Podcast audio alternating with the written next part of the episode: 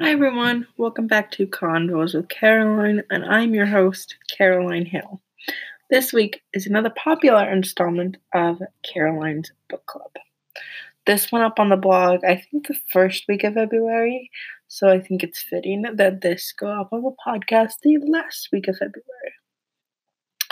These are actually the last couple of books on my bookshelf, so of course, we saved the best for last let's get into this month's Caroline's Book Club picks. Coming in at number five is A Long Way Down by Jason Reynolds. This is a really cool book because it's actually not written like a normal book. It's written in free verse poetry style, which adds to the um, drama and the plot line, in my opinion. Now, this book is all about a boy who is going to avenge the death of his brother. As he's riding this elevator down to uh, this apartment floor, he sees, um, I guess you would call them ghosts from his past. And they all kind of talk to him and they offer him different bits of information and advice. And they all kind of play a role in how the story ends. It's a really interesting book. And I think if you like poetry or you want something that's really quick and easy to read, this one's for you. Taking the fourth spot is Sincerely by Courtney Sheinmel. This book is actually two books in one, and it's about two 11 year olds who become pen pals with each other. They're each struggling with their own friendships, and they kind of take comfort in each other because they're really the only two people that they can talk to and like get advice from, I guess you could say. It's a really cool book, and they actually end up meeting each other because um, they live across country from each other, and it's just really fun that they actually got to see each other and like not just converse over letters. But I think this one is another fun book it's kind of interesting um, because the the plot line of them struggling with each of their friendships is like really like what you would expect in like a high school book setting. But i think that just adds to kind of the comedy of it because it's like super serious and you wouldn't think 11 year olds would have to deal with that. But i think it shines a good light on how everybody deals with their friendships. Coming in at number three is A Dog's Journey by W. Bruce Cameron. Now, this book is a follow up to A Dog's Purpose, and it follows the same story.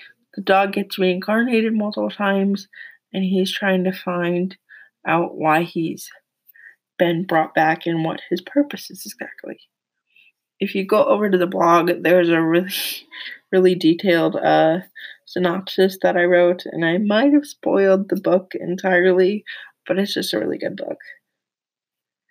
All right, taking the second spot is The Penderwicks in Spring by Jeanne Birdsall.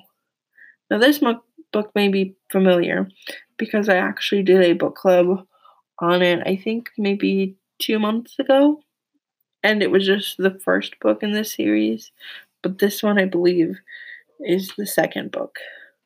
It's set a few years after the first book, and it's still got like all the humility and the um, humor that the first book had, but this one is a little bit more serious, I would say, because it deals with a little bit of um, a person's depression and how they can act and behave and what they think when they feel like they're alone and nobody's really listening to them. So this one's a little bit more heavier than the first one. Not too much, but it's just much more serious. Um, but there's still lightheartedness um, throughout the book. All right, and then the first choice for this month's book club is The Nutcracker and the Four Realms by Meredith Rusu.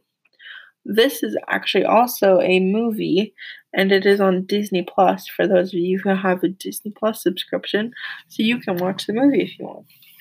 But it's basically um, about a girl and her mom dies, and her mom leaves her this box, but she needs a specific key to open the box, and the key she finds it, but it's like tied to like string, and the string keeps moving, and then she's taken into this like fantasy world that she then finds out that her mom created by building machines that brought toys to life.